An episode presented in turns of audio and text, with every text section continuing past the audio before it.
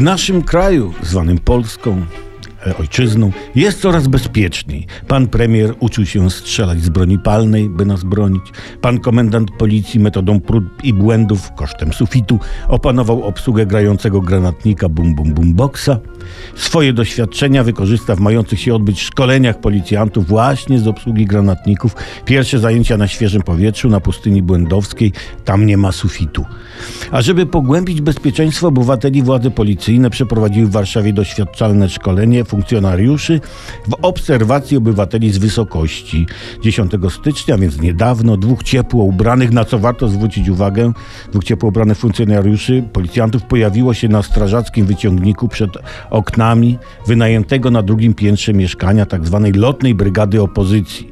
Prawda? Zapytani, co robią na wysokości drugiego piętra, odpowiedzieli, że są tu dla bezpieczeństwa aktywistów, bo przecież, zastanówmy się, tych aktywistów mogli zaatakować inni aktywiści z organizacji o poglądach przeciwpołożnych.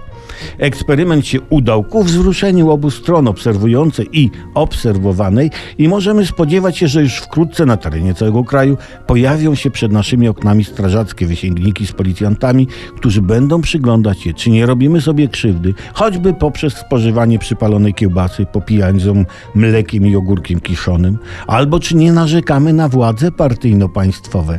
Przy okazji sprawdzą, czy płacimy abonament RTV i AGD. Bo jeśli narzekamy i nie płacimy, to pamiętajmy, że funkcjonariusze przeszli szkolenia z obsługi granatników, a my mamy sufit.